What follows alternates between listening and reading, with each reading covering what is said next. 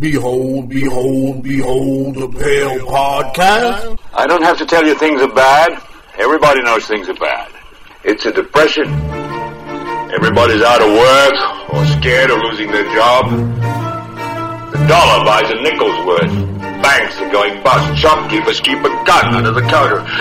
Punks are running wild in the street and there's nobody anywhere who seems to know what to do and there's no end to it. We know the air is unfit to breathe and our food is unfit to eat. We sit watching our TVs while some local newscaster tells us that today we had 15 homicides and 63 violent crimes as if that's the way it's supposed to be. We know things are bad, worse than bad. They're crazy. It's like everything everywhere is going crazy, so we don't go out anymore. We sit in the house, and slowly the world we're living in is getting smaller, and all we say is, please, at least leave us alone in our living rooms. Let me have my toaster and my TV and my steel-belted radios, and I won't say anything. Just leave us alone. Well, I'm not going to leave you alone. I want you to get mad. I don't want you to protest. I don't want you to ride. I don't want you to write to your congressman because I wouldn't know what to tell you to write. I don't know what to do about the depression and the inflations and the crime in the street. All I know is that first, you've got to get mad. You've got to say, I'm a human being. God damn it. My life has value. My life has value. My life has value. Behold the Pale Podcast.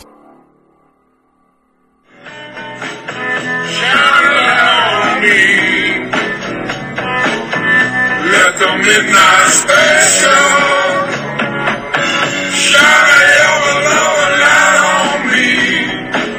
Hey, you you want to see something really scary? You bet. Really? Yeah. Okay, this is this is really really scary now. I trust you. Okay, pull the car over. Pull the car over. Ooh. Scare me. Are you ready? Okay, go ahead. All right, folks, welcome back to another episode of Behold, Behold, Behold, a Pale Podcast. Woo! Oh, yeah, there's the sound effects. One day, if, if Alex is ever too big to be with us, uh, or too big, well, either in going into too big, you know, stardom or too big that he had to pass away. Uh, one, one of the two bigs. Yeah. I think he'll be too big. He's a star because he's looking. He's a fucking legend. He's a legend in the making. But we'll need to have that audio clip of that effect forever. All right. It's yours. Thank you. Everybody heard that. I'm cashing in. That's how I'll make all my money in the future. um, Alex, how you doing, bud? I'm doing good. How you guys doing? Doing good, doing good, doing good. That's good. Nothing's wrong. Doing good. I like to hear that. I like to hear that. So, you know, uh, you know, in this this big glorious episode of Behold the Pale. Bray's not with us, as anybody out there can can tell. And this glorious episode of Behold the Pale podcast, we're going to talk about like a little little dark secret of Hollywood, if you will. This one's not so much a conspiracy theory. You might be able to make theories of uh, your own little, you know, what was going on and you know, such. But I think what happened is pretty much right there, black and white, clear as crystal, fizzy lifting drink type stuff, you know. Um, it's just an accident on set. Now, the true, I guess, debate would be who's to blame, but I, I guess, you know, that's probably not. I mean, we could talk about it, but it is. It was. It was as a whole. Uh, you know, the crew kind of failed a little bit, and the director was a little pushy, as we'll see. You know what I mean? But uh, originally going into this episode, I know Jonathan. Jonathan, this was kind of new to you. You weren't really, you weren't familiar with this one. No, I have like no idea about any of this. This is all new to me, so I'm interested to hear what's gonna, you know, happen.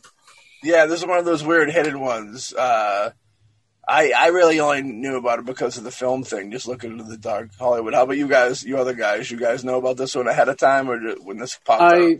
yeah, I I heard about this. Um, I forget when, uh, way back, uh, but uh, yeah, I heard about the uh, the incident on set, and the thing I always found amazing was that it was known, it was kind of common knowledge.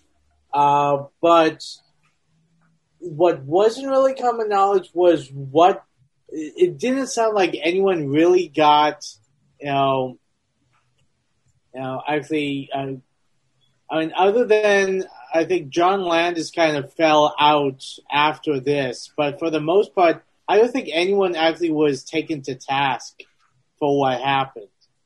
I mean, and it's, I mean, accidents on sets happen, and unfortunately, sometimes people do die.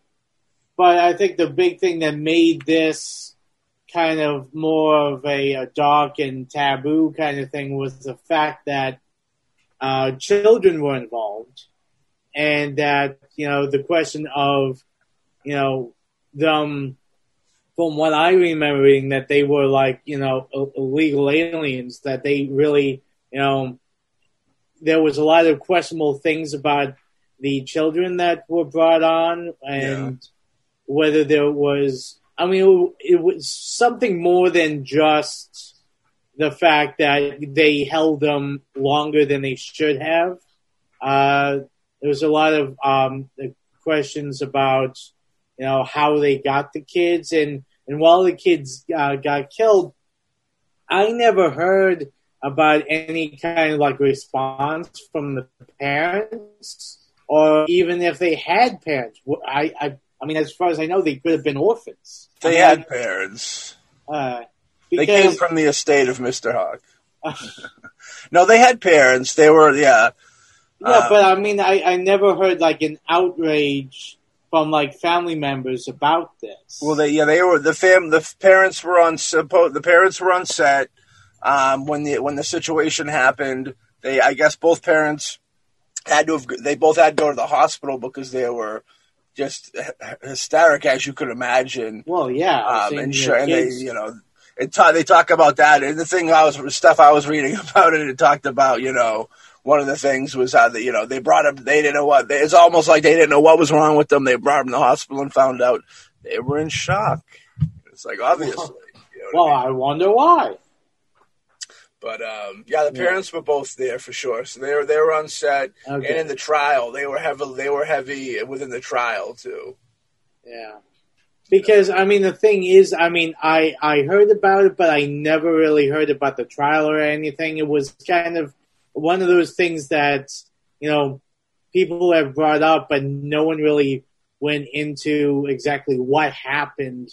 I And something like this, you know, you expect you know like uh, almost an O.J. Simpson kind of trial where you know people be focused on on this because of what happened and and all that, and also the you know it being on such a big movie that was coming out at the time. Media, the media wasn't quite a mockery as it was by then. I guess this was what late. This was eighty two, I think, nineteen eighty two. I think is when this happened. 82, 83. Yeah, 82, 83. So maybe the media was a little more respectable at this time. And then OJ would- was what mid nineties. By that Yeah. point, it was by it was married with children era. All bets were off. no holding back. Yeah. Uh, I mean, I think it has a lot to do too with like, I mean, I don't want to be that guy, you know what I Don't mean? be I that don't- guy, I- Jeff. Then.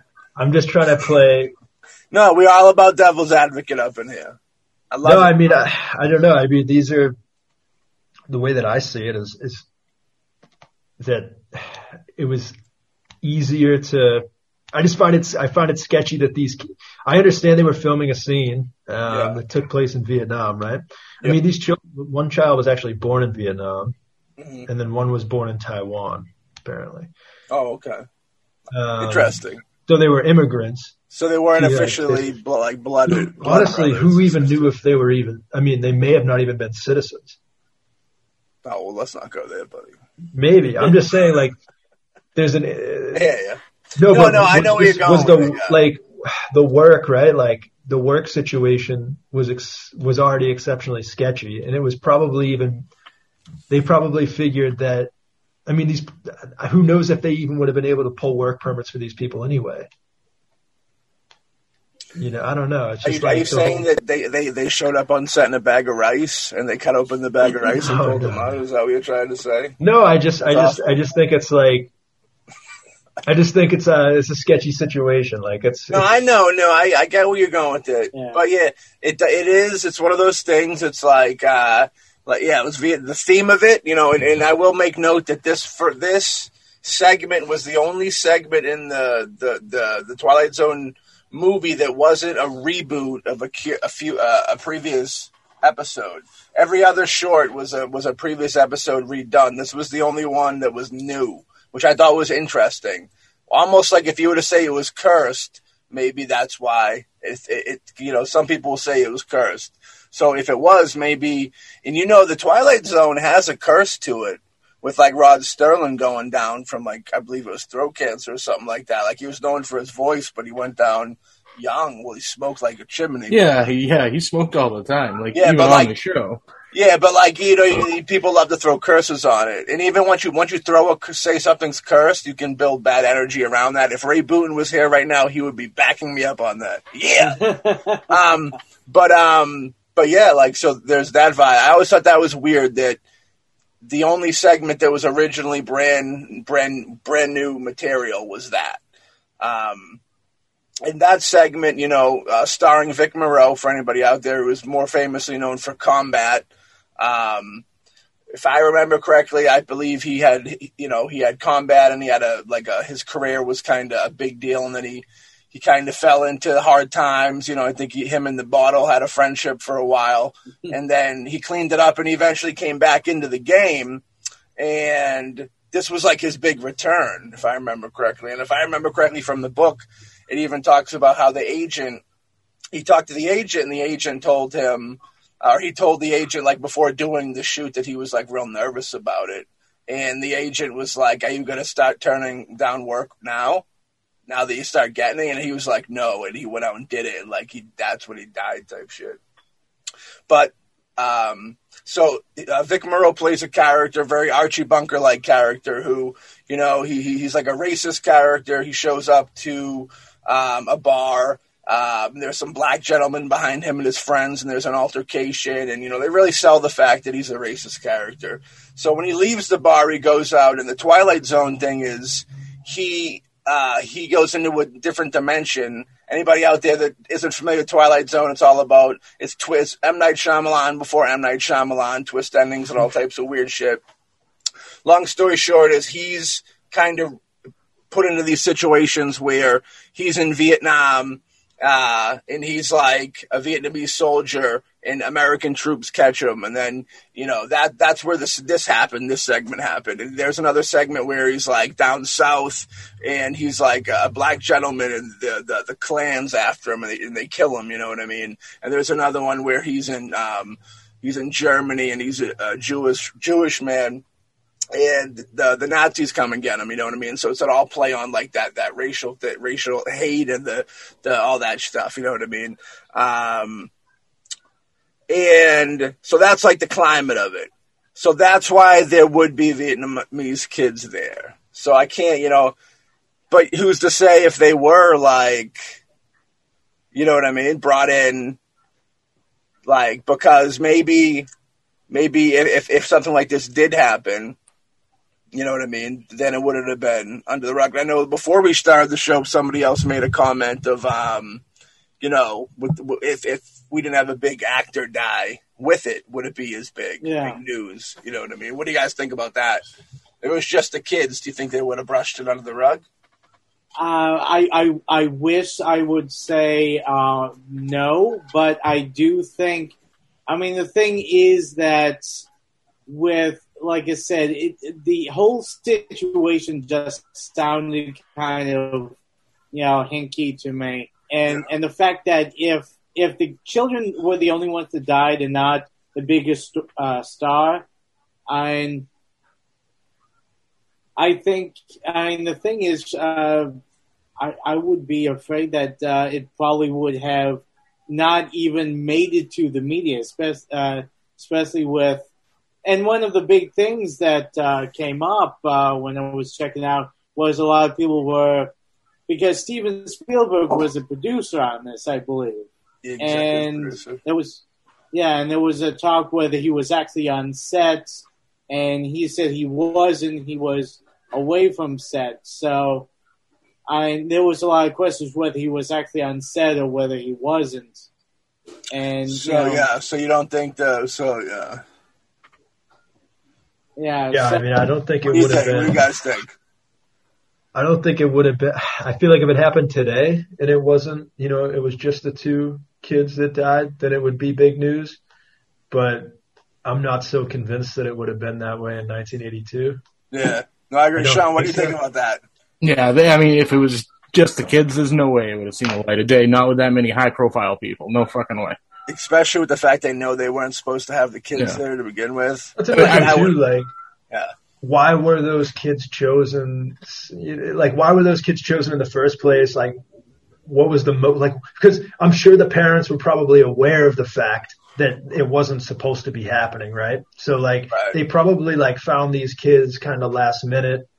Um, you know, they probably like the parents probably needed the money badly, or the kids needed, you know, whatever it may, you know, Uh, yeah. whatever it may have been, like they may have already been in need. So yeah, say if this had happened in, the, in 1982, I feel like there would have been a like a payout, and then not to mention too, like the they probably would have been able to suppress this a lot easier because they would have been able to control footage out. Like the footage probably wouldn't have been released, Mm. you know, because it wouldn't have been I, such a um, big profile thing.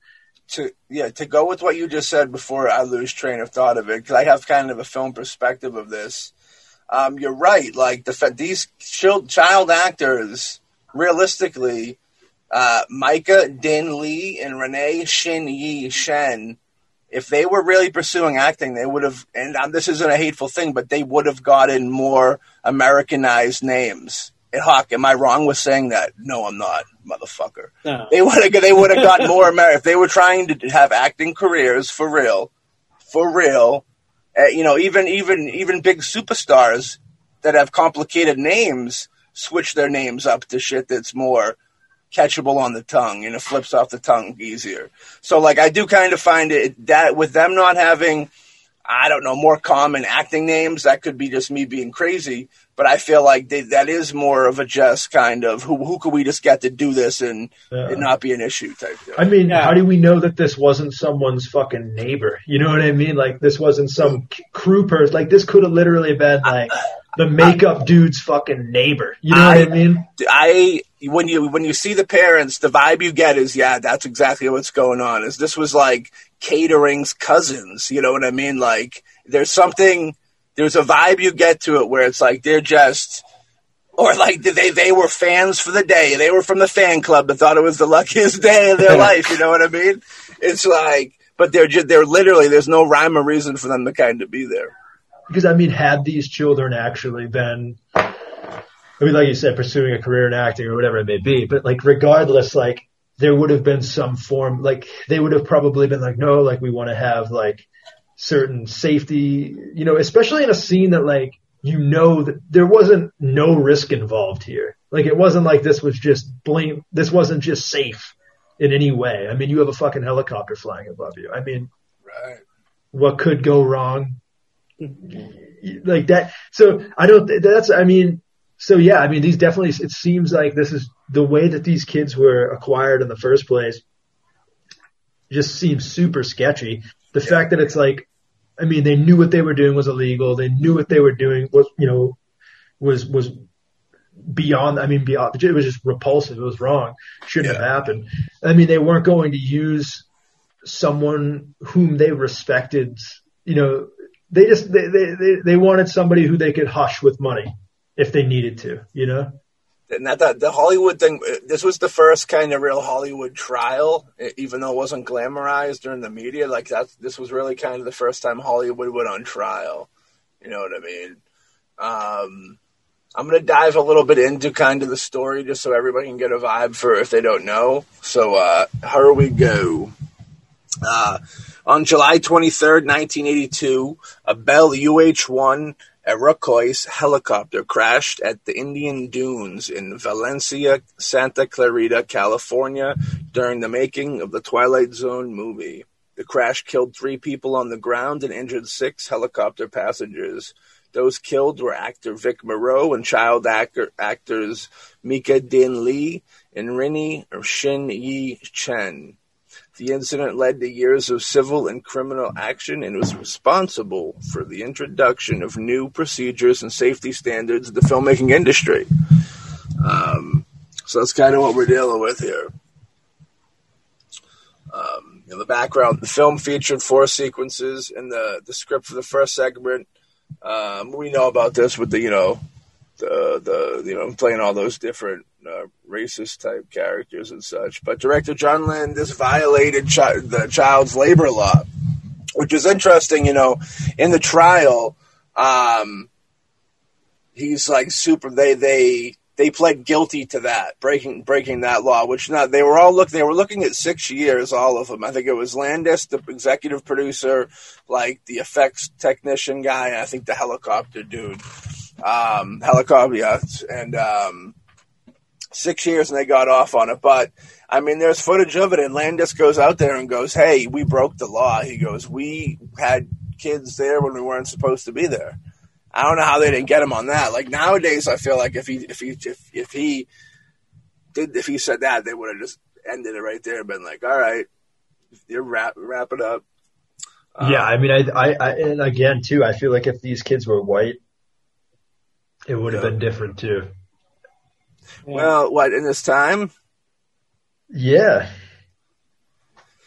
mean, More, it's so, I think, po- I think, I think, say- Yeah, I think, more, I think, like more so in that time than. than I today. definitely agree more so in that time, and I do feel like, you know, um, that they would, you know, when you're talking about making films for as cheap as possible, like if you get people, look, if you got to pay, you know, an American Union person, uh, you know, like fifty bucks to be there, you know what I mean? You can pay somebody a buck to be there. You're gonna pay, and you need you need a room full of people. You're gonna pay the a buck people a buck to be there. You know what I mean? Same way, like in construction, and you see it in landscaping and every other like physical labor type deal out there. You know what I mean? It's like whoever they're whoever is willing to work for the cheapest amount of money is where they're gonna go, so to speak. Whether they want to work for that cheap amount of money or they're working because they know that's how they're gonna get the job. You know what I mean? By working for that cheap amount of money. But I do think that I'm with you on that. I do think that it's more a case of that. I'm with you on that. You know, it's very that's kind of a crafty, kind of sly, weird element to it that I originally I didn't pick up on the element of that of you know did they really go looking for um kid they didn't do the, the they knew what they were doing was super dangerous. And We're, we're going to get a little deeper into that. But they definitely knew that they were fucking they were like on the line of like some serious problems. And they kept pushing and pushing and pushing because they didn't think anything was going to happen and then something happened. So like it's very possible that knowing that they were trying to get this outcome and it's speculated that people said that landis was trying to outdo spielberg in a way. Like he really wanted to try and show spielberg up or maybe show Spielberg's, you know, his investors, show, show Spielberg up to his investors to get some of that Spielberg money. Because Landis is a dude that, all you know, he's always kind of jumped around with financially, you know, being able to make certain things and not others. Um, but you never know. So we'll jump back in here. Uh, the children were hired after Peter Wia Ta Cheng, Renee's uncle, was approached by a colleague whose wife was a production secretary for the film. Chen first thought of his brother's six year old daughter, Renee, whose parents agreed to let her participate. He then called a Vietnamese colleague, Daniel Lee, who had a seven year old son named Myca. Myca was an outgoing boy who enjoyed posing for pictures, so his parents thought he would be interested. Chen later testified that he was never informed that neither of the children would be in uh, the proximity of the helicopter or the explosives. So right there tells you kind of what the deal is with the with the with the with the how they came into the mix, which is good. Um, they Latin Chen were being paid under the table uh, to to get away from the child California child labor laws, which did not permit children to work at night. Landis opted not to seek a special waiver, either because he did not think he would get permission for such a late hour or because he knew that he would not get approval. To have young children in a scene with large number of explosives. The casting agents were unaware that the children would be involved in the scene. Associate producer George Folsey Jr. told the children's parents not to tell any firefighters on set that the children were a part of the scene, and he hid them from the fire safety officer, who also worked as a welfare uh, worker. The fire safety officer was concerned that the blast would cause a crash, but he not, did not tell Landis of his concerns. He probably should have told them of his concerns, but them sneaking those kids. What do you think about them sneaking those kids around? That's fucking what that is Yeah. trouble. That's That's problematic. scummy shit right there, dude. yeah, that's very problematic. Yeah. Yeah, I mean, I don't. I think like, of course, it's it's it's just like.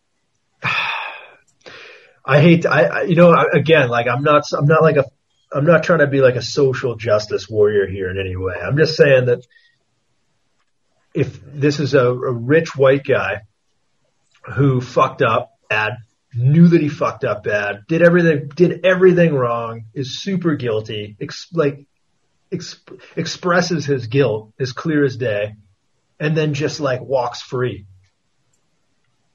Yeah, And and I feel like I feel like it has I feel like it does really like ha- I, I feel like it has so much to do with the political and like social climate at the time.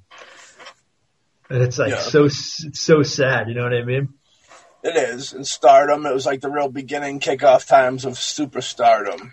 And I mean, this isn't this isn't even just like a this isn't like a this isn't even like a race thing. This is just like a rich white dude thing. I mean, look at um, Harvey fucking Weinstein. Like, look at all of this stuff that's hit, that's that's that's blowing up the past couple of years, right? Like, Yeah. we're we're kind of we're getting to the point now where it's like people are finally saying like, all right, it doesn't matter how much money you have. If you're a piece of shit, you might you're there's a chance you might go to jail. You know? Well, the And, like- true the true divide isn't race, isn't c- color. It's financial status is the true real divide. You know what I mean between people. Yeah, I mean that, but that's what I'm getting at. Like we're finally kind of getting to the point now where, yeah, it doesn't matter how powerful, how rich and powerful you are. You Yeah. know, if, if, if you make it, if you make it, if you piss off enough people, bad things might happen. And back then, it was again, it was just easier to kind of make these things disappear or like just get away with it somehow. I don't know. You know, it's just. I think it. Yeah, I agree. I, I think it. I mean, I do think that they kind. You know.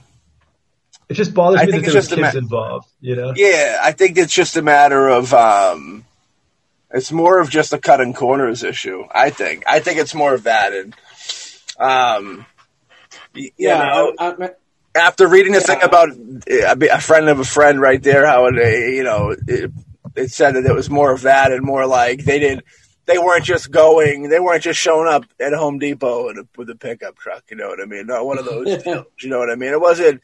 They actually said, "Hey." Uh, you know what I mean? Like there was like, well, we know this person and that person. That's how it went down. It wasn't like they weren't just looking and said, let's just find these people, uh, you know, that are just anywhere that we, and if they die, they die. I, uh, you know, I don't feel that way anymore after reading where they came from. Yeah, yeah. yeah. I mean, I, it's it's obvious with At All first, the, though, uh, I did though. I, I got the vibe at first. Sorry, Huck. Yeah, well, I mean, it's it's obvious that you know when I mean w- doing film, uh, whether it's big budget or low budget, I mean you're always looking to try to cut corners.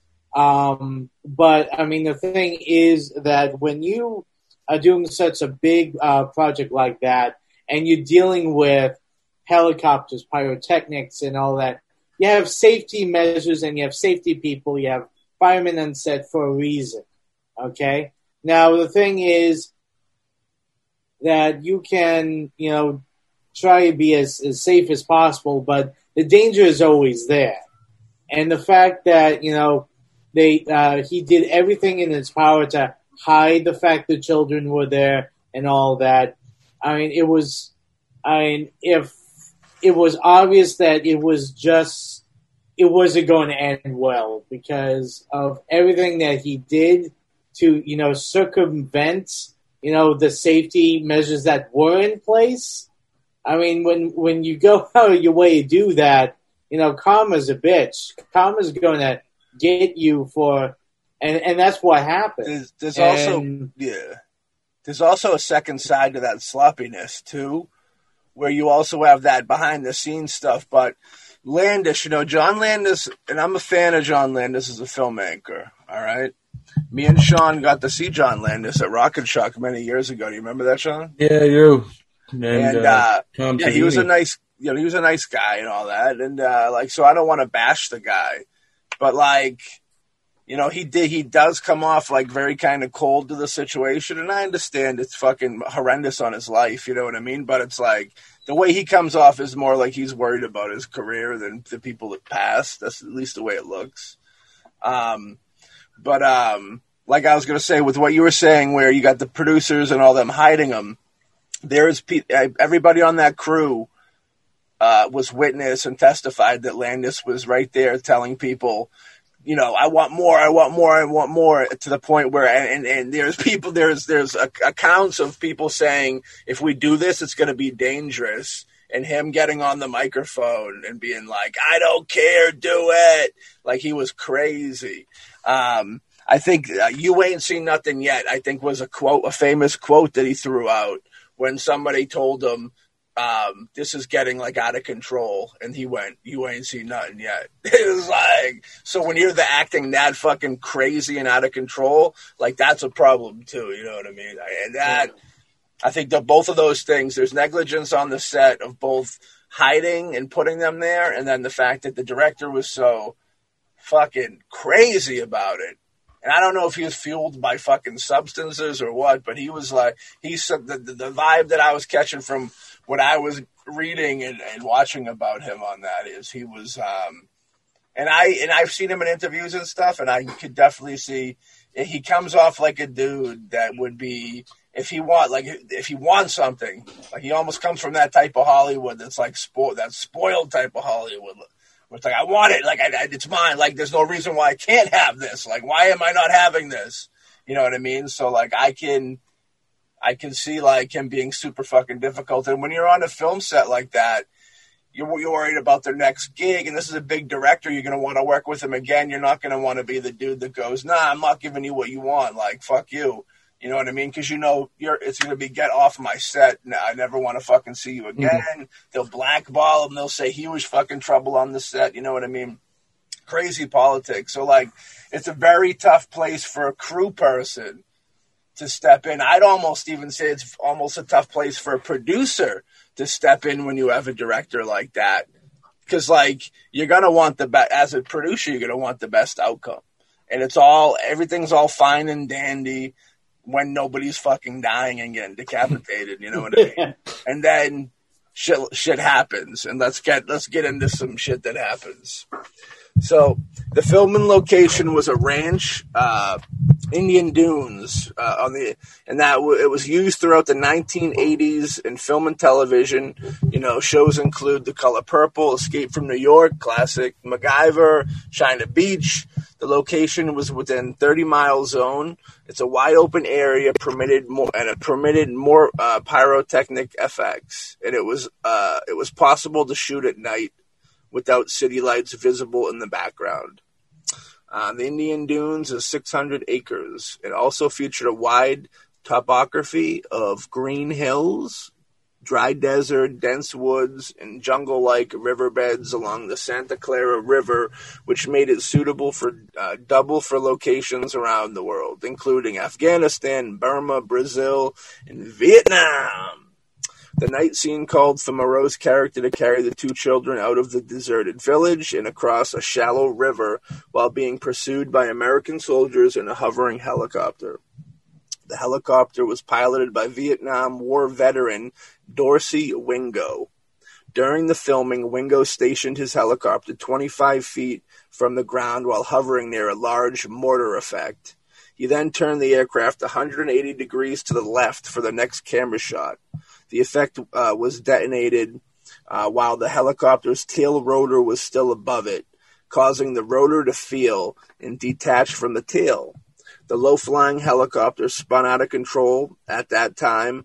Morrow dropped Chen into the water, and he was reaching out to grab her when the helicopter fell on top of him and the two children. Morrow and Le were decapitated by the helicopter's main lo- rotor blades, while Chen was crushed to death by the helicopter's right uh, landing skid. All three died instantaneously. At the trial, the defense claimed that the explosions were detonated at the wrong time. Randall Robinson was an assistant cameraman on the board, uh, the helicopter, aboard on board the helicopter, and he testified that production manager Dan Allingham was told Wingo that too much. That's too much. He told the dude, "That's too much. Let's get out of here." When the explosions were detonated, but Landis shouted over the radio, "Get lower! Get lower! Get lower!" Robinson said that Wingo tried to leave the area, but we lost uh, our control and regained it, and then I could feel something let go, and we began to spin around in circles. Stephen Lydecker, also camera operator on board, testified that Landis had earlier shrugged off warnings about the stunt with the comment, "We may lose the helicopter." See, that's fucked up. Like that, that that's a problem. You know what I mean? Like saying, like being so open. Like as a filmmaker myself, dude, I wouldn't even jinx the production with a fucking joke like that of let we could lose. You know what I mean? Yeah. Very weird. I think he's. ju- I don't know. I don't. I think this dude. Had, this was after he had those three. gig- He had Animal House, Blues Brothers, and fucking um, Blues Brother. What's his other gigantic? Oh, uh, American Werewolf in London. Yeah. These those are those are those are fucking legendary three films, and then this happened to him. And that you know those first three films are probably his best.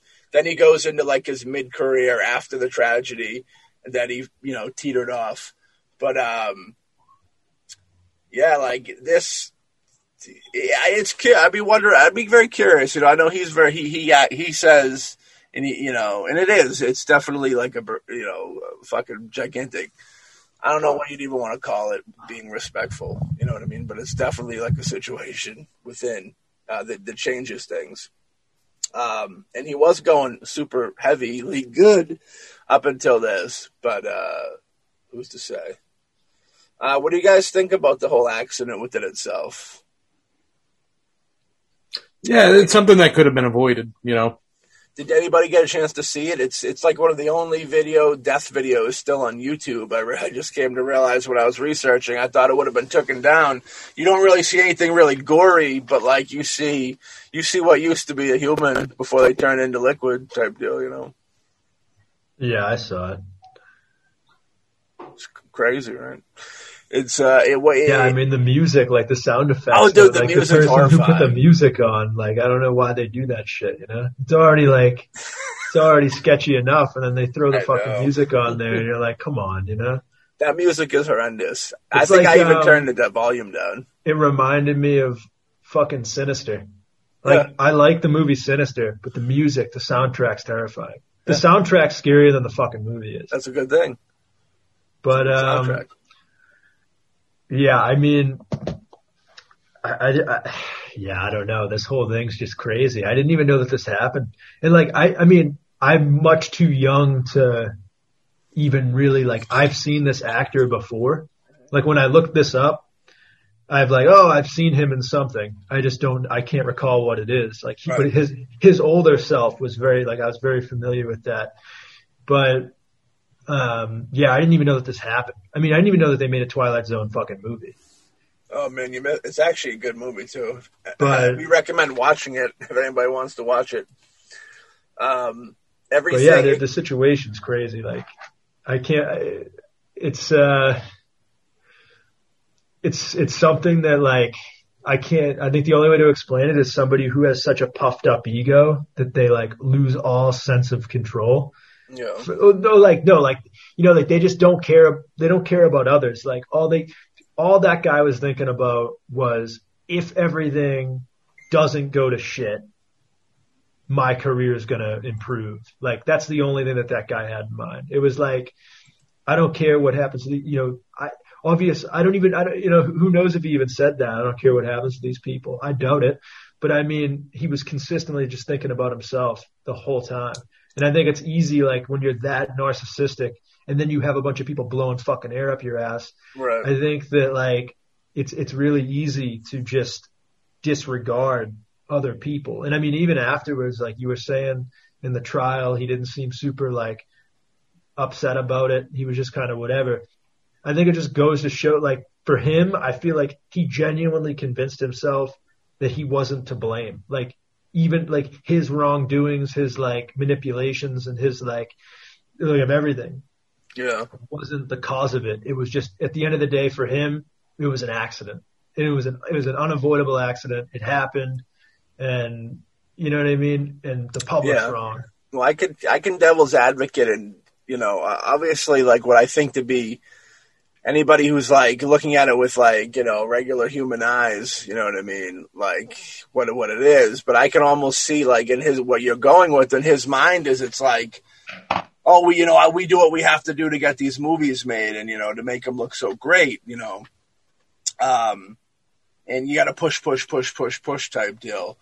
And you know that's the approach that he did. It we just you know you, do what you got to do type deal. So that's how, what he was thinking. But you know I know Spielberg who produced it had uh, you know he from what it says it says that it, the relationship between Spielberg and um, Landis fucking deteriorated at, during that because there was different approaches where Landis was like notably they said that he was very like he didn't show no remorse um, in the in, in, in the courtroom and he had more of him. he was very and, and when you if you go look at him coming out of the courtroom you can see the interviews with him and he he is very like that. He's he's very more concerned with kind of his career than what happened you know what I mean? Um and so I think there there's that you know the whole the spill it's it's weird you know what I mean? But he does play that part and if he if he was more sincere then yeah like it would be I think I I think it did hurt him I think overall it did hurt him I mean, that's the that's the thing. Like in this situation, if he was just like more compassionate, I think. Like if he had just said, okay, like yeah, I fucked up really badly.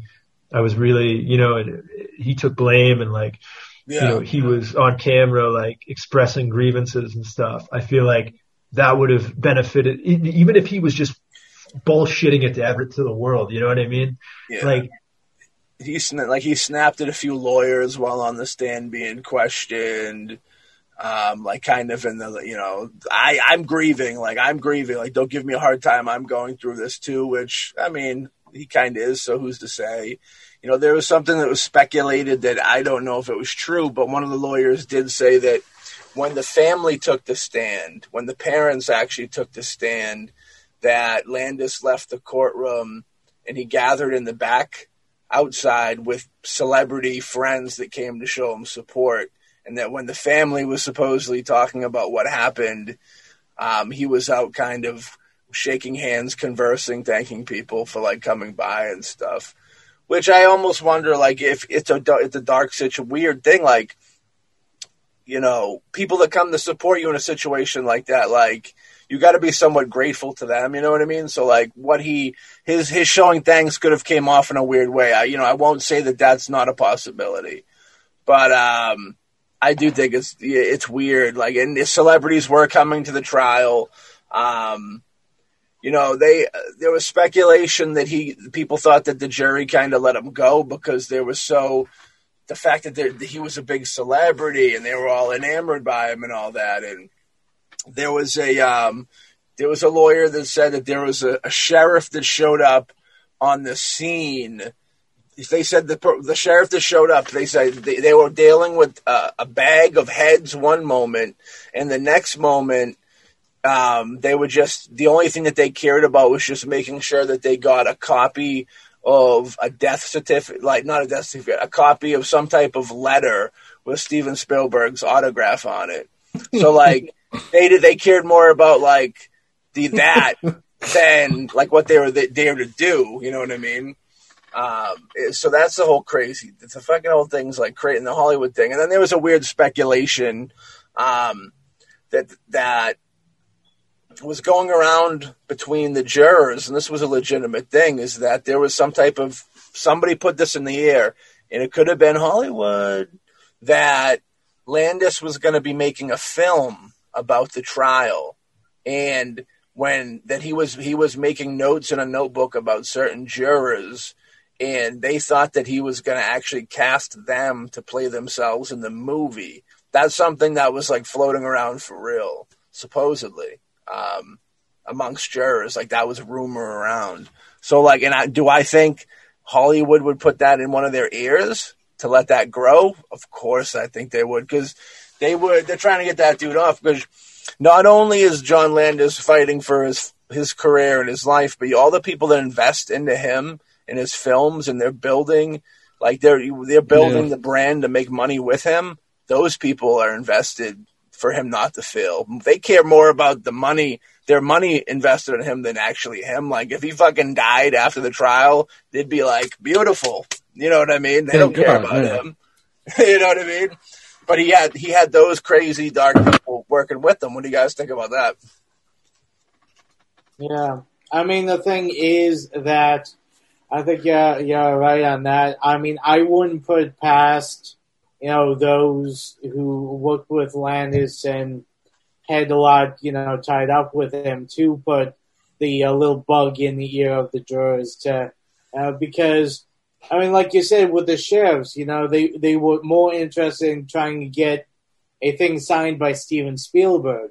And that's the problem when you you you deal with you know fame and famous people is that uh, a lot of people can very easily be kind of seduced by it. Even even the fact of just being near someone that has fame and people use that pretty much as a weapon especially the elite uh, they use that as a weapon to you know, get what they want, uh, get away with things. I mean, that's probably why John Landis thought, you know, when he was saying, you know, do it lower and, you know, I don't care, bigger explosions that, you know, in his mind, he, he was the biggest thing and that, you know, nothing's going to touch me. And this is going to be produce? my great opus. And, Yeah, and the thing is, when you get, you know, to kind of like that level where, you know, you're on top of your game, everyone's, you know, you start cutting corners, you start, you know, believing the hype in yourself. And then you keep on pushing it and then, you know, something like this happens. And the, and the fact is that, you know, because of, you know, of so many people, you know, in Hollywood at that time was so tied into John Landis's career, his money making potential, that they, I mean, like we said earlier, that if the two kids were the only ones that died, it would have been just swept underneath the rug and no one would really know much about that. But because you had a known actor, someone that has, you know, if he disappeared, people be asking about. So they had to, you know, come clean about this. yeah. I mean, if they could have just swept all those buddies underneath the rug and, you know, just forget about it, they would have. I mean, that's how I feel about it. you know, it's one of those weird deals. But the demon seed, maybe he made Yeah, a pact I mean- with the devil, and his, the, the Antichrist was born, and Maximilian Landis, his son, who's a demon running around doing demon things. Yeah. All right, so the investigation in October 1984, the National Transportation Safety Board reported the on the accident. The probable cause of the accident was uh, the detonation of debris-laden, high-temperature special effects explosions too near a low-flying helicopter, leading to the foreign object damage to one rotor blade and delamination due to heat to the other rotor blade the separation of the helicopter's tail rotor assembly, and the uncontrolled descent of the helicopter. The proximity of the helicopter to the special effects explosion was due to the failure to establish direct communications and coordination between the pilot, who was in command of the helicopter operation, and the film director, who was in charge of the filming operation. I mean, that on paper, I mean, that's pretty much what happened. You know what I mean? Um, the Federal Aviation Administration, the FAA, had just ins- uh, just just instituted regulations in March that the year uh, to define how aircraft were to be regulated during film and television productions. New regulations, however, only covered fixed wing aircraft and not helicopters. As a result of the fatal accident, the National Transportation Safety Board uh, recommended that the terms be extended to apply all types of aircraft. In response to the FAA, um, Order 8440.5A, Chapter 14, Section 5, to clarify, and I had that all memorized, guys, and to clarify and emphasize that the helicopter low level movie making operations do require a certificate of waiver. This language was officially incorporated in 1986. So I think that he just got in by the skin of his teeth on this law, and that loophole is what helped them get out of it. And if this law, if this happened in 87 instead of 82, it would have been a would have been a bad bad time, worst time for him. You know what I mean? But I guess through that they found out they found out the issue and fixed it. So people have to, you know, it's it's one of those things. There's still, you know, the the we still deal with we hear about weird things all the time. There was the um like a year or two. What was it? No, more than that now. Do you remember what that was, Hawk, with um the Doobie Brothers movie? Um, There was I'm um, not ringing the bell. I forget. I think her name was Sarah. I forget her last name. Um, but it was there was a production assistant. They were making a Doobie Brothers movie. Um, there was a scene with a, a bed on a railroad track. And okay. Oh yeah, yeah. It was Nobody- midnight train or something like that. So nobody Yeah. thought nobody thought it would be a good idea to actually find out what time the train ran. So while shooting this movie, the train came and crew was up on this bridge and they tried to lean as much as they could, I guess. And one of the production assistants got sucked up in the train and um it was like a big thing about how people really need to like be safer on set. So like this stuff happen every this happens like it, it's reoccurring. You know, people will get a slap on the wrist and they're safe for a while, and then things get sloppy. But it's much like everything. You know what I mean? It's just kind of the way things are. You know, um, the aftermath of this incident, in particular, uh, led to a civil and criminal action against the filmmakers, which lasted nearly a decade. Um, Le's father, Daniel Le, testified that he heard Landis instructing the helicopter to fly lower. All four parents testified that there, they were never told that there would be helicopters or explosives on set.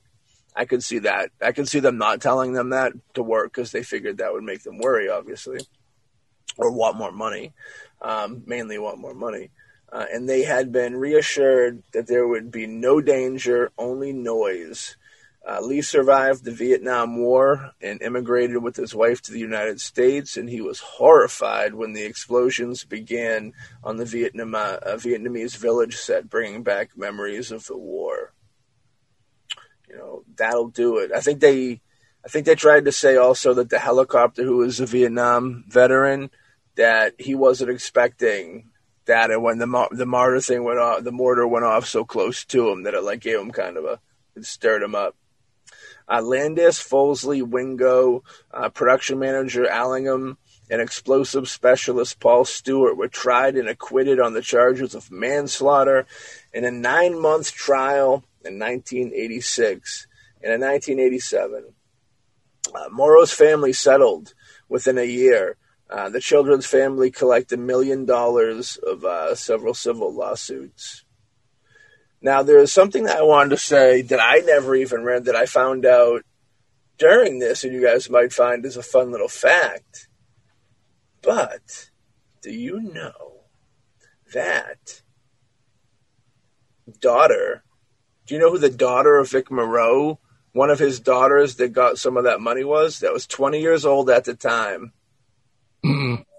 You know? Mm-mm. That daughter is Jennifer Jason Leigh. You guys familiar? Oh, Yeah. From The Hitcher and from The Hateful Eight recently with, with Quentin Tarantino. oh yeah. I had no idea that was his daughter. You know what I mean? I thought that was, uh, I was kind of blown away when I found that. That shocked me. That was one of the, the shocking things I found in this batch of research. As a result of the accident, second assistant director Andy House, not to be confused with Andy Shed, had his name removed from the credits and replaced with the synonym Did it actually say that? No, that's, that's my addition. Alan Smithee. Uh, people are very in the film world are very familiar with Alan Smithee. That's the credit you could put on the film when you are ashamed of that motherfucker. It was the first time that a director was changed, uh, ch- was charged due to fatality on a set. The trial was described as long, controversial, and bitterly divisive.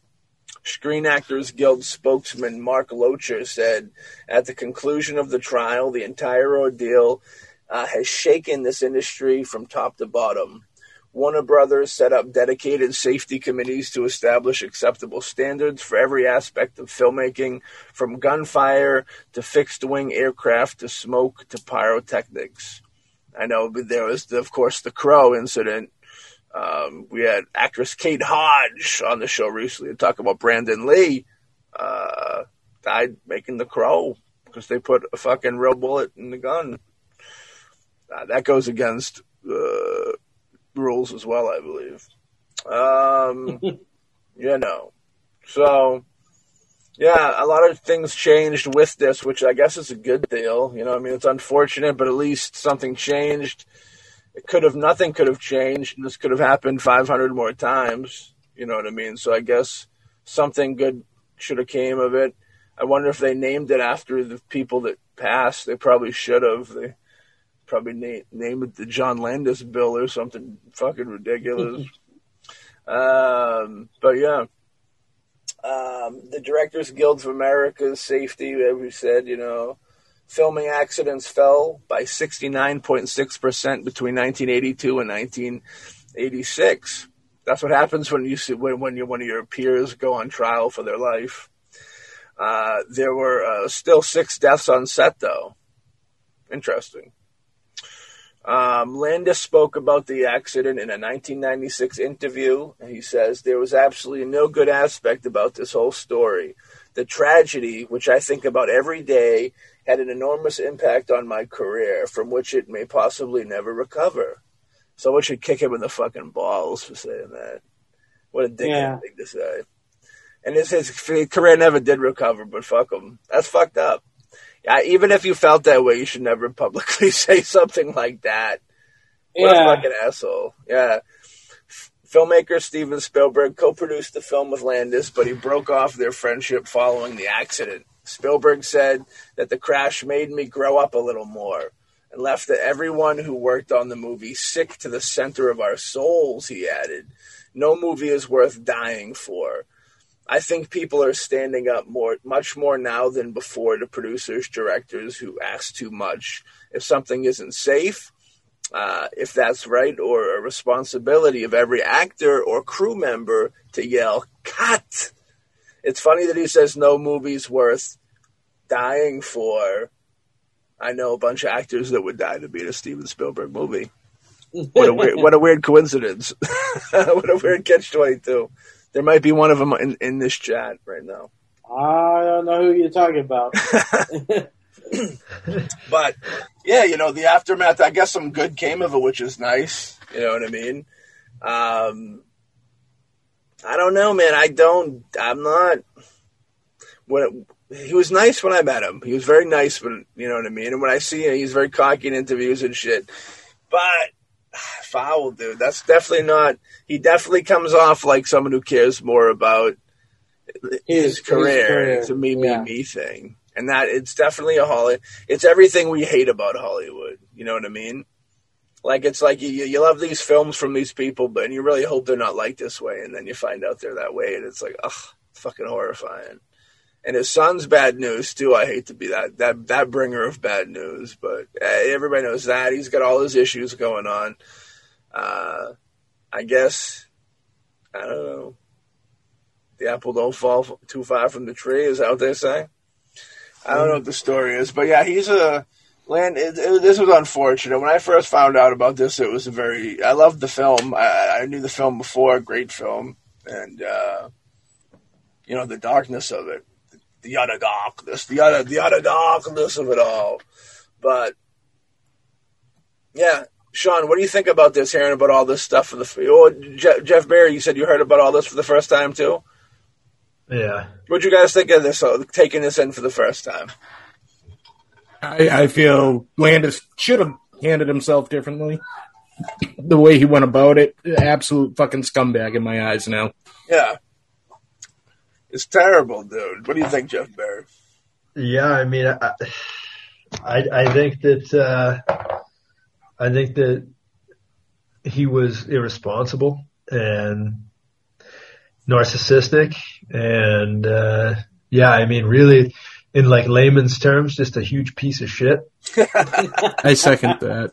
But I think that, uh, yeah, I don't know. I mean, it's one of those things like these people, unfortunately, right? Like you, it's people like this where you wish you really like want to believe that there might be a hell, you know, because like you know that they probably won't get what's coming to them Mm. Yeah. on Earth. Um, and you, like you want them to pay somehow because it's like, yeah, like these, it's not so much the actor himself, like, um, you know, obviously that's, that's tragedy. I wanted to say this earlier, like that's a tragedy. But when you're an actor, like you, I mean, I guess you're semi aware of the risks, right? Like I'm sure that he was aware that this was a, this, he had to have known that this was a semi, like, this was a sketchy scene, you know? He, not to mention too, he's also being paid pretty well to take this risk. Yeah. And um, with the children, though, I feel like they were completely in the dark. I mean, they had no idea what was happening. They weren't benefiting from it at all. I mean, they were just doing it because they thought they were just helping out for the, you know, for the evening. You know what I mean? And it's, it's just, so that's what bothers me about it. I think if an actor, if an actor happens to die on set, it's, it's absolutely horrible. You know, I mean, you wouldn't, you wouldn't want, nobody would, nobody, would- nobody wants to die at, at work, but, um, Uh, yeah, I mean, to go with what you're saying, it's like, I, yeah, they, they all they all died, so it's all tragic. You know what I mean? But Yeah. you, you know, you look at you know, you think you you you kind of put yourself in that situation now, and it's like now you know now you think about it, you know that there was a moment. Like I said, there was a moment when Vic Morrow ca- called his agent and said, "I really don't want to be doing this," and his agent said, "You really want to be turning down work." You know what I mean? Like, so he had that moment where he didn't want to do it, but he knew that he was, he, you know, he was just pulling himself back up from tough times. And, you know, Hawk knows this and, and, and, just from knowing, you know, you know, film stuff, it's like, if you're an actor that falls off, you climbing back up is very difficult. So the fact that he was on the climb, you know what I mean? He, he, he felt he had to do it. Even if he felt that, you know, there's a good chance I might get fucking killed out here. He had to do it.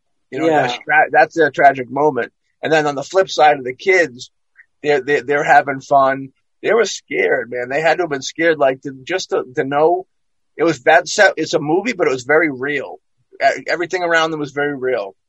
Another thing I want to say is, you know, think about the tragic moments that the parents have to live with because you know that the, the parent was with that kid before that saying, don't worry, everything's going to be okay.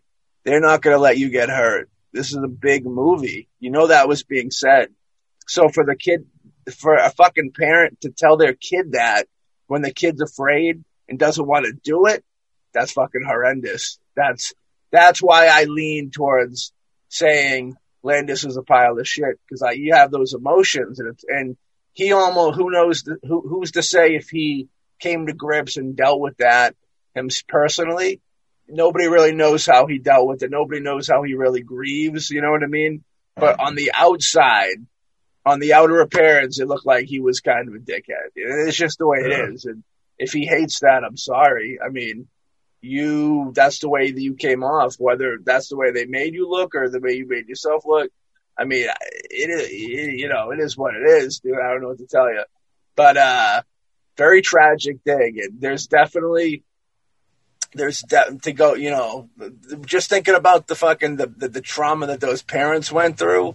I do, and that dude thinking about his career at any moment is fucking horrendous, dude. Yeah. You know what I mean? It's fucking people losing. They lost their fucking their everything, their legacies, their fucking.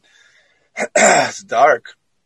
Yeah, I mean, the, one of the big reasons why they probably came to the United States in the first place. You know what I mean? Like Exactly, children with a uh, horrendous. Exactly, fucking horrible, Like they changed, they changed their, they, they changed their whole lives and like, and, and, and everything just to kind of ensure that their children wouldn't have to grow up in the same environment that they, you know, that they were forced to, you know, that they had to grow up in.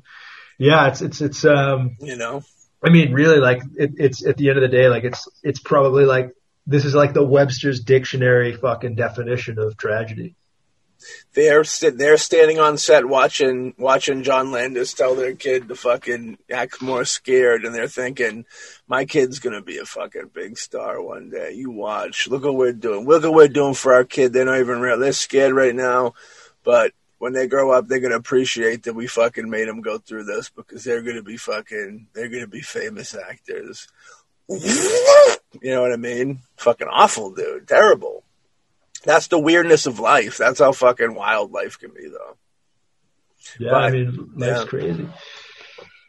So I think that we kind of all can agree that, you know, slop of the set was fucking slump. They were they didn't care. They were, and I'm you know maybe they aren't shitbag people, but they were definitely um, more focused on their uh, getting what they needed than being safe. Well, I mean, I feel bad. I feel bad too for like a lot of for. I mean, I think that most of this blame falls on on this Landis character. Mhm. I mean, at the end of the day, like you know, you were right. Like, I mean, of course, like he puts a lot of pressure on people. I mean, he employs people. Like he, everybody wants to impress him. Everybody wants to make him happy. Yeah. And like, not to mention too, like how, how, how many times have you just done something, you know, because you're, something demanded that, you know, whether it's job, whether it's, you know, whether it's your job, whether it's like, you know, whatever it may be in your life, like, you just know that you kind of have to do like, oh, like it might be a little dangerous, but I'll do it. You know, I, I, I gotta Right. do it anyway. And you just do it and you just, and usually it goes really well. Like usually nothing bad happens and you're like, okay, like I can take a deep breath. Like that was fun. But then like that one off chance where it does go to shit, you know, it's like you, you, you, you continuously blame yourself. Like I would imagine that a lot of like the guys that were working on the set that day, especially like, cause you know that he wasn't the one that fucking ran up and like checked on everybody. Oh, yeah. I mean? Right. Well, like they, he wasn't the- the one that ran up. Like, and it was so those people, like those are the people, like that you could tell that they care. You know what I mean? Like they were like, holy shit, like something just happened.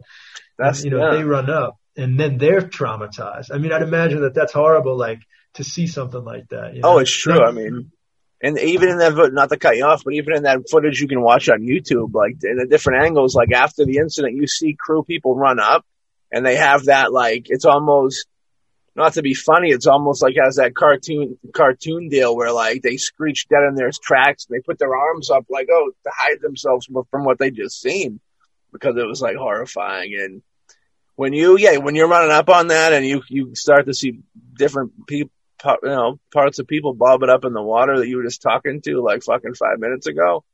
It's horrifying. And with the crew and stuff, you're right. You know, when kids are on set, there's usually always people around them.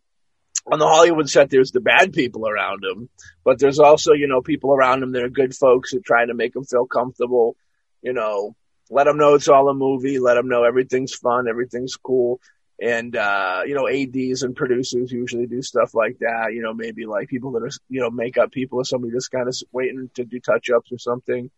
Um they're usually good with the kids and stuff. So like yeah you're right. Those people are fucking there's probably people that never did movies again because of that not because they were blacklisted. You know what i mean? Like landis was fighting for his career because he wanted to make movies again. There's probably people that stepped away and just said uh, this isn't like what I've signed up for. Like, I want to make good movies, but the fact that these people just died and it's being handled this way is like not what anything I want to be a part of. I'm sure a lot of people probably stepped away from that.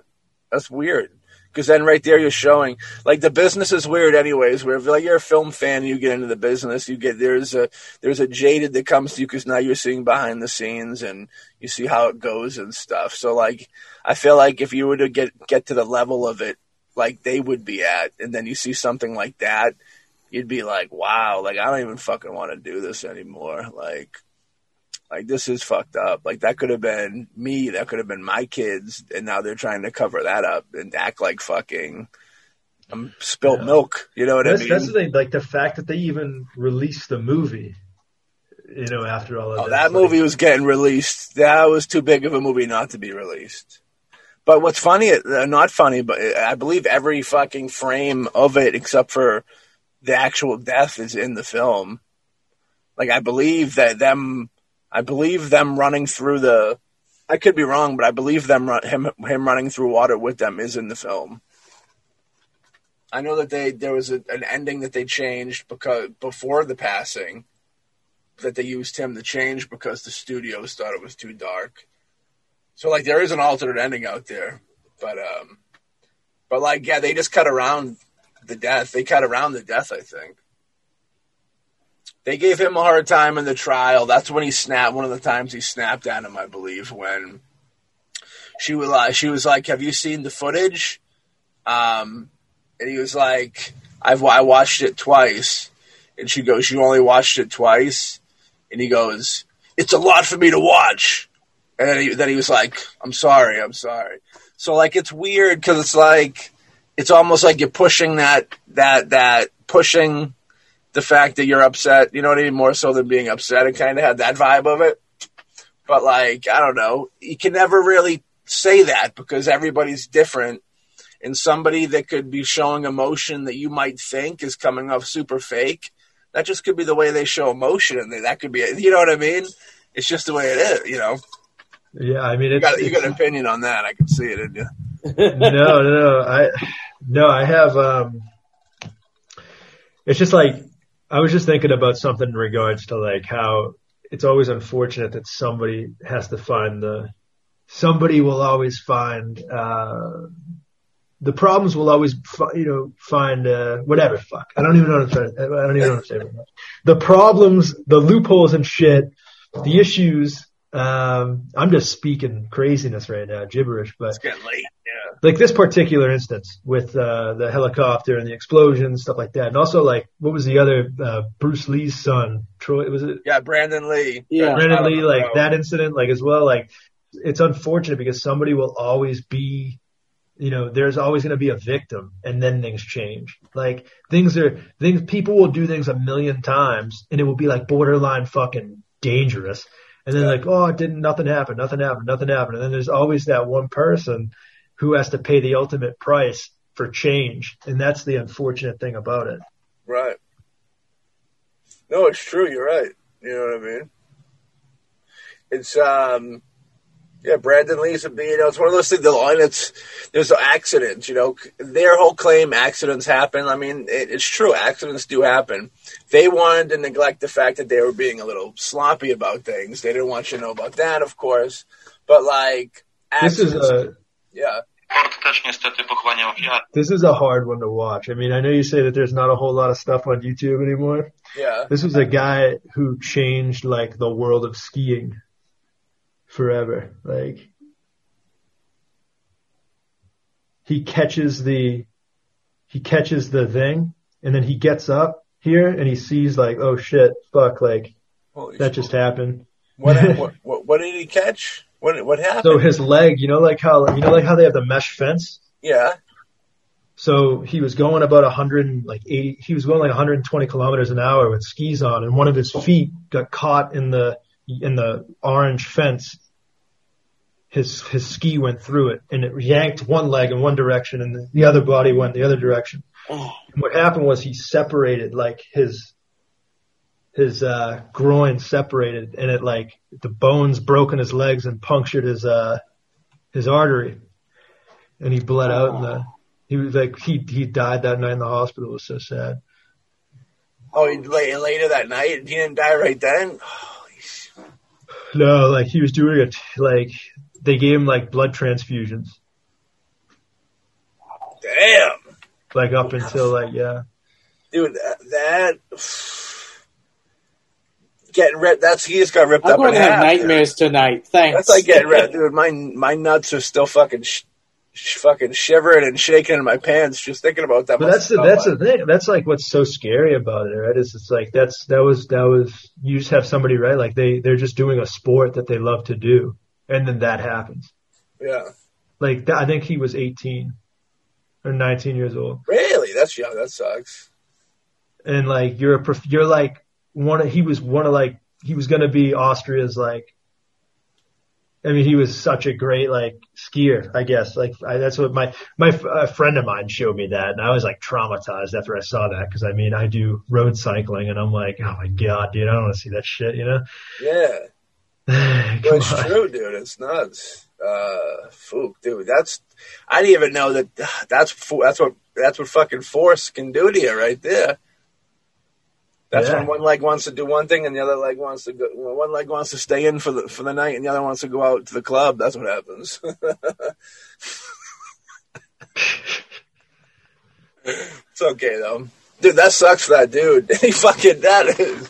And he just like he, he felt a burn. He was like, "Why is my fucking, why is my pinochle area feel like it's on fire?" And then he looks and it's just like fucking blood, like a blood streak, because the blood streak doesn't happen till after.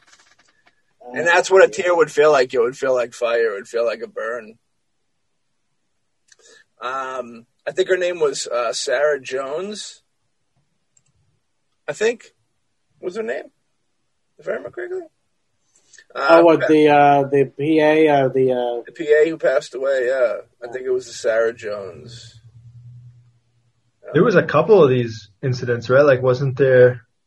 Well, they happen every every like you know, the- it's one of those things. Every couple of years, there, there something will happen, and it's because there's so it's people getting sloppy, and you know they're having fun. They're not thinking about things, you know. Um, but yeah, it, unfortunately, there'll always be things. These, the, I think these the people, the filmmakers from that actually went to jail. I think. I think they actually got. Uh, they had to they had to do the deed for that one. Which, hey, if you uh, you almost if you're gonna if you're gonna, that's the deal, you know. That's the deal. You gotta be. You gotta. You gotta. Yeah. You just gotta do it. You gotta be good. You gotta be a good boy, good girl out there when you when you when you're dealing with people's lives. So yeah, shit. That that was a no. That was no good for that too. Wait, was that on YouTube? Yeah. I'm gonna I'm gonna have to watch that link again. Um, dag nabbit. Shit. Well, so yeah. you know you ain't seen nothing yet. The Twilight Zone tragedy, folks. You know, it's a very thing. So, with that being said, you guys want to say anything else? You know, it's a it's a weird. Everybody knows who's to blame. I think every little little, little bit of everybody's to blame in this situation. I think it's pretty cold cut that it was a mistake. It was an accident, yeah, but it could have been prevented. I think we're all in agreement with that. yeah And uh, Mr. Landis, you know, makes good films. Um, and I still like his films, even even some of the ones people would say that are bad. Like I said, I've met the gentleman before.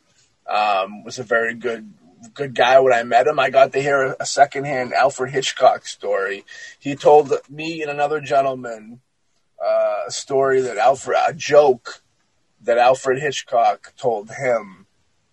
Um, I forget exactly the appropriate wording at this moment, so I'm not gonna fucking murder it. But uh, it wasn't too crazy, but it was like a weird. Uh, um, it was like a penguin, something about a penguin blowjob or something like that. It was a weird. I don't want to. oh yeah yeah yeah yeah Yeah, I- yeah, I yeah. think- Where he's like, "What can I get?" He's like, asked how much a blowjob was, and he was like, 20 bucks." And it's like, "All I got is a five bucks. What can I get?" And he goes, "You can get a penguin blowjob." And he goes, "All right, I'll get a penguin blowjob." So then they t- they, they pulls his pants down, and then the girl goes down and she she tickles his balls, and then she runs away and takes his money, and then he runs after her.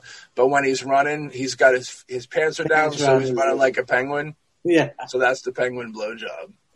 There's actually a, a really interesting, like, did you ever know that Alfred Hitchcock did a documentary on the, during World War II on the Holocaust? No, did he cut? Did he hide it? No, it's like, I don't know. It was like so, it was considered to be so graphic at the time that I don't think, I think it Really? got buried. Yeah, like, cause he actually went to, like, the U.S., he was along when the U.S. military, um, found a camp. And he, he was like, they were the first people there. Like, he filmed what he saw. And they like, I think that they like tried to release it and people were just like so devastated because I mean, there was, it was brutal. Like, you can watch some of it on YouTube. There's a movie I think called Night in Fog. or something Night, like. Night and Fall or something. Yeah, it was Oh, like not yet. 20 minutes short film, right? It's a short film, and it's Night uh, will fall. yeah, it's a yeah, it's a documentary, and it, I remember it, there's a one shot where it's just uh, the camera pans across uh, uh, just a pile of dead bodies, and they're all like starved and fucking like yeah. That was that was like this this. uh I think Night will fall is like a short collection of like the bigger documentary because you can. I think like on Daily Motion, there's a 50 minute to an hour long documentary by Yeah. Hitchcock. But like, yeah, it was the Bergen Belsen uh, camp in Germany that they lib the U.S. military like liberated in, in like 1945 or something, and um, yeah, like he he was he filmed the the whole thing. Yeah, it's crazy. got over there quick. huh? He got over there quick. He was he was probably yeah I don't know I don't know if he was doing like I don't know like what he started. that's that's interesting I don't know if he started doing war corresponding Hmm.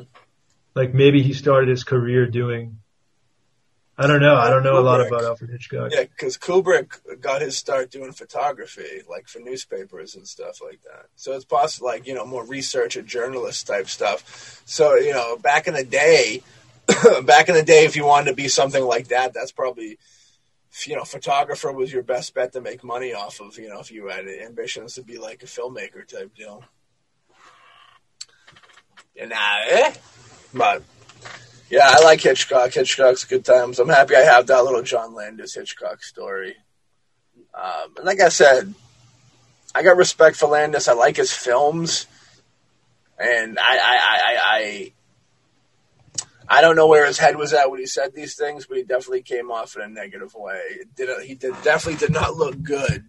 And if he does feel that his career is more important than people's lives, then I gotta say, I gotta say, fuck you to that because that's that's tough. That's that's, fucking a tough one to try and get people to fucking believe on that one. That's that's, that's scary.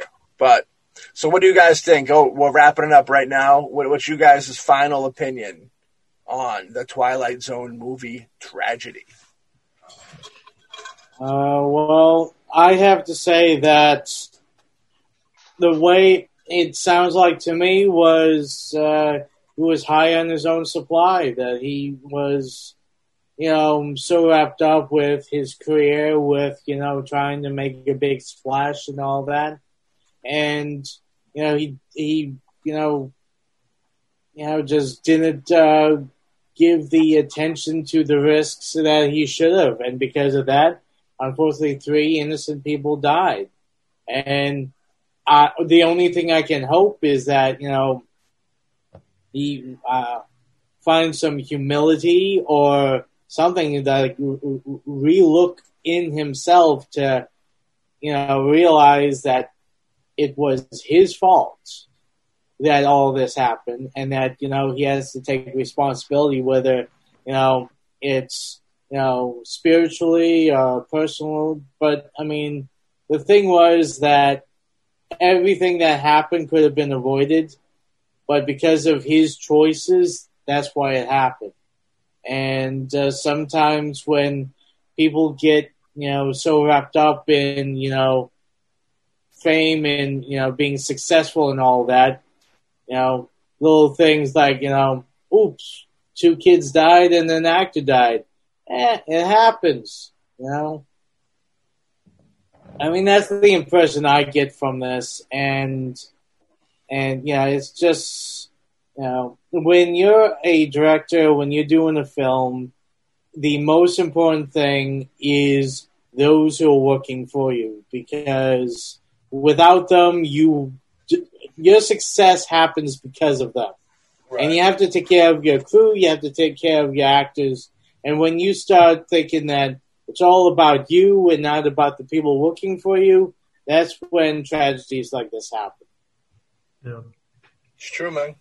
yeah I mean I, I think that I've been pretty hard on the guy the whole time but um yeah I mean I I would hope that I would hope like I wanna I wanna think that he that he like struggled for a long time with this and that you know, this was the way in which, and like not, no, not in like a, like, yeah, yeah. oh, I you should you be mean. punished kind of way. But like, I don't know. I mean, some people deal with things really weird.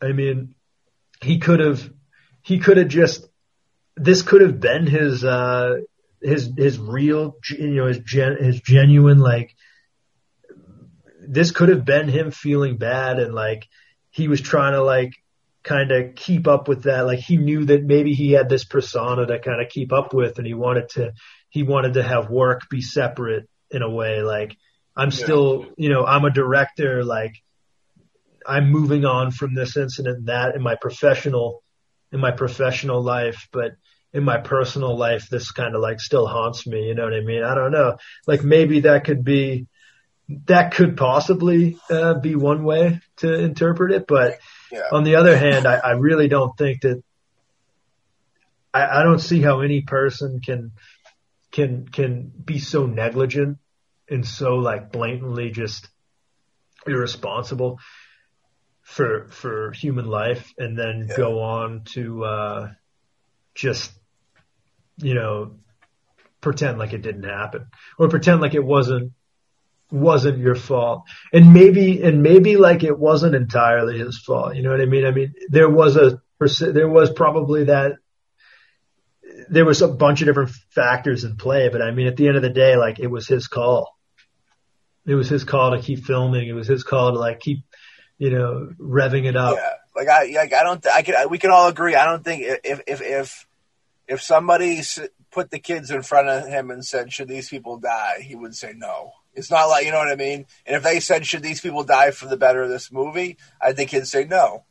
But did he get a little sloppily and careless, and you know what I mean, and and, and things, an accident, you know, it made an, left an open hole for a big accident to happen. Yeah.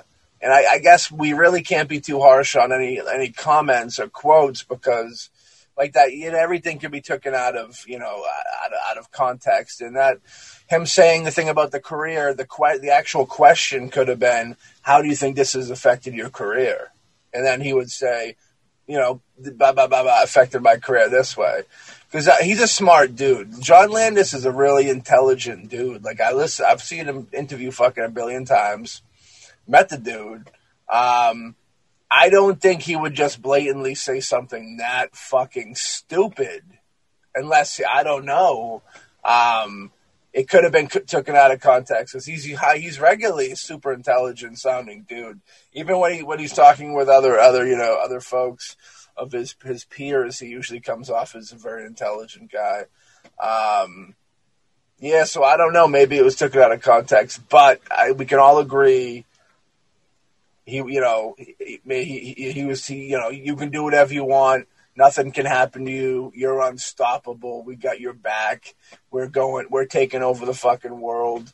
This is the way these people talk to each other and think you know what i mean? Nothing you know what i mean? Nothing can stop us you know? And i don't think that they would you know nothing i don't think it was an evil fucking plan of you know let's sacrifice these kids for you know what i mean? For, for these people. Let's sacrifice this actor these kids for a successful movie to satanus or anything like that. But i do think it was fuck we want this to look as better. I want to be fucking. I want everybody to love this movie. I want when, they watch the Twilight Zone movie, I want them to say John Landis' segment was the fucking better than everybody others. I want to out Spielberg, Spielberg in his own movie. I want to make it large and fucking bombastic. You know what I mean? Um, I think it was more of that, and then it just got out of control. And then when it was kind of reeling back in, I think he knew he fucked up, and he was kind of like. I think he put himself out of the situation, like you were saying, where he was hoping people could kind of look at him per the personal and the film thing. He was hoping people wouldn't uh, wouldn't be, you know, that they'd be able to see the, the line wouldn't blur. Uh, but it, you know, it does, of course. It, it goes right into the. It, it is because people die. When people die, dude, life is brought into it. When life's lost, life is brought in. Um, but yeah, so I think that's the deal of it. It's just like a yeah unfortunate. Yeah, and I mean, I think that the movie, like, I don't know how you, uh, maybe, maybe I don't know how you guys feel about it, but the movie, I'm sure, was probably there was probably a lot of weird hype around it because of this, you know, because of this happening, and then I'm sure that it was probably like, you know, it probably contributed to some sales. I would imagine. Like there was What, probably a lot of people that, yeah, Uh, well, maybe because of the, the uh, maybe after the fact. It- this was kind of hush hush. The, film itself, you had Spielberg, you had Landis did a segment, Joe Dante did a segment from you know Gremlins and the Burbs. Um, the director of um, Mad Max, Roy George Hill, I believe, or George Roy Hill, he did a segment. So this was like, yeah, this was definitely much anticipated. There was no way this movie was fucking not coming out. You know what I mean? There's no way that was happening.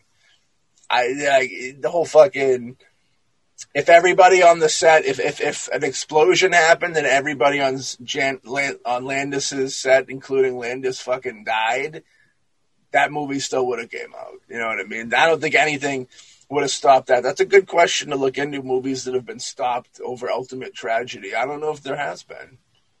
It's there's so much money behind them. You know, there's people putting up millions of dollars to make these movies, and it's like they're not just gonna like take that fucking million dollar loss, especially when the, you know, especially when the millions they put in is gonna make a hundred million for them. You know what I mean? They're definitely not taking that hit because yeah, it might burden the film a little bit, but I don't think anybody.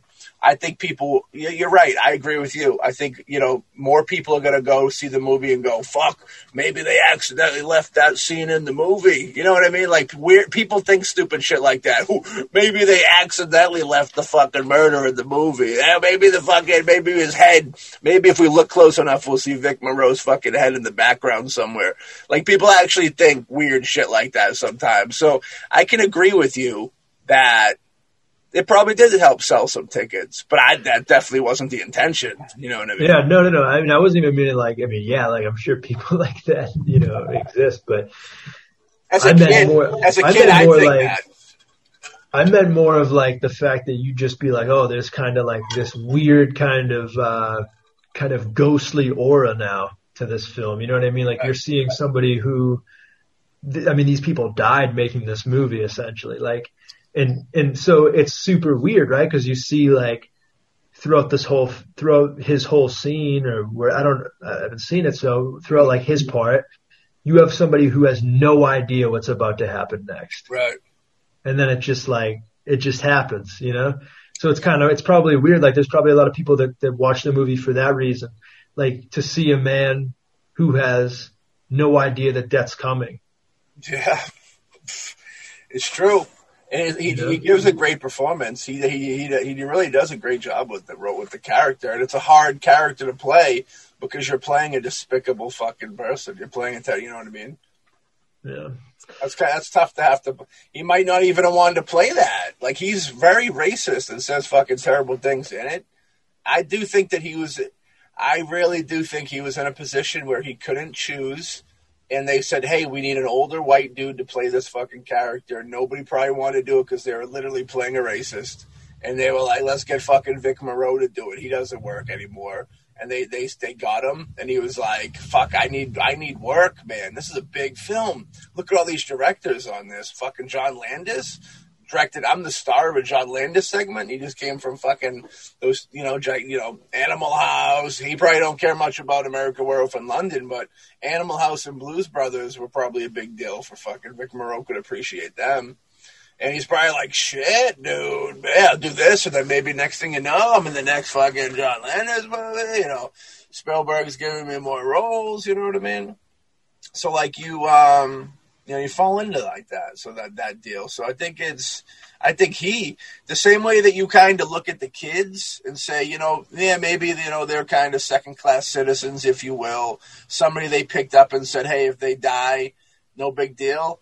I almost think they felt the same way about Vic Morrow in the same sense, but now not in the sense of dying.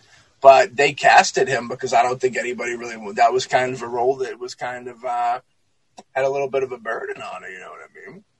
yeah. So like maybe he was kind of second class actor in a way. You know, he's somebody who, who fell out, and you know, and he knew he couldn't turn it down, dude. And he like the the story goes with the agent, he didn't want to do that scene. That was something he felt he was worried about.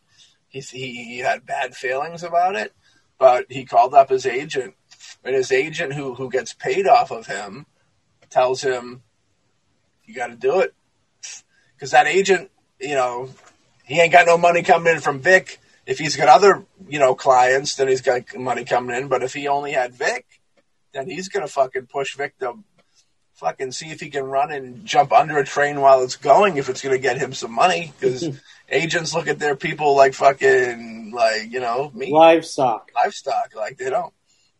It's all a part of that weird nature of the beast stuff. So there's a lot of weird things at play where there's a lot of people in positions of pretending to care all around the board that I think a, lo- a lot of, you know, like even Spielberg said, you know, it opened up a, a thing for cast and crew now that if they see something they think's uncomfortable, that they should call it out and say, hey, hey, hey, hey, hold up. Very beautiful thing to say, like like the logistics of somebody going. If somebody was on a Spielberg set and they said, "Hey guys, let's fucking take a break for twenty minutes while we fix this," that dude would be getting ushered off of that set immediately. You know what I mean? So it's a very nice thought what he said, and I understand why he said it to protect himself as well as to, you know, it's a good thing to say, and everybody should attempt it. But it's one of those things that isn't quite in, in a big big set like that, I guess it would might might not be as easy to do as said type situation, but it should be because uh, there's a responsibility that should be upheld. I mean? I know what I mean. So with that being said, folks, you know we just we just kicked off a glorious another episode of Behold. You know what I mean? Um, t- you know, I a couple years ago, I read a book called Special Effects on this situation, written by Ron LaBrecque. Um, Disaster at the Twilight Zone: Tragedy of the Trial. Anybody's interested in this? Uh, want a little learn a little bit more about it? I suggest picking up that book. You can probably find it cheap somewhere. Um, it is a little bit more about the trial than it is about the actual occurrence, but uh, you can find a lot on the occurrence online. And like I said, even YouTube's got the death video out there still. So go uh, go do your own research. And uh, while you're there, research Boombastic's Patreon, the Boombastic streaming Patreon. I hear they got a lot of good things going over there. We also got the Boombastic Media YouTube page. We got Facebook pages for, for the Boombastic Media page and all the all the fucking podcasts. This is one of four podcasts. We have two web shows. Uh, go check it out. Support. And uh, you can even support for no money. And then we know you love that. We know you guys and girls out there love supporting for no money. So that's what we're hooking up for you guys and girls. We're letting you guys support for no money. We just want your time, which is the most valuable resource. You know what I mean? So, with that being said, we want to wish uh, rest in peace. You know what I mean? To Vic Morrow and um, to the children, Myca Dinh Le, age seven. She went out as young, and, and Renee Shin Yi Chen, age six. You know, rest in peace. Vic was fifty three. You know, still young. Fifty three, still young but um, definitely lives that had more living to do. So very tragic. And um, let that be said. We'll catch all y'all on the next episode of Behold a Pale Podcast.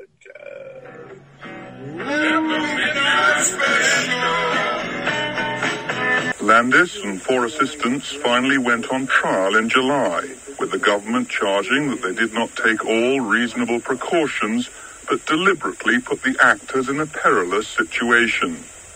In his opening remarks, Landis's attorney said those killed in the accident and those on trial were quite simply the victims of fate.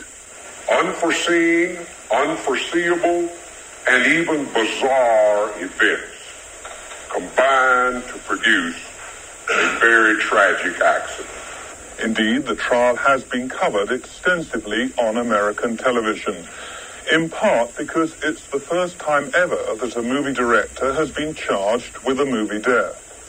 It's also brought into focus the extent to which a director can be held legally responsible for what happens on a film set during production. you have the prosecution trying to establish that experts on the set knew there was a problem and then communicated that to the director. They, they haven't quite got that link yet, but um, I think if, if they get it and then there's a guilty verdict, there'll be a lot of surprised people. Indeed, if Landis and his associates are found guilty, then almost everyone in the industry, including actors, believes it will bring about even more changes. If uh, they are found guilty, then God knows everybody else, the minute they approach a, a, a stunt in a film, they're going to be very, very careful about it, you know, and how they do it, uh, etc. I don't think that they'll shy away from doing uh, things that are necessarily dangerous. It's that they will be very careful how they do it, and that everybody involved is, you know, a top professional in that particular field.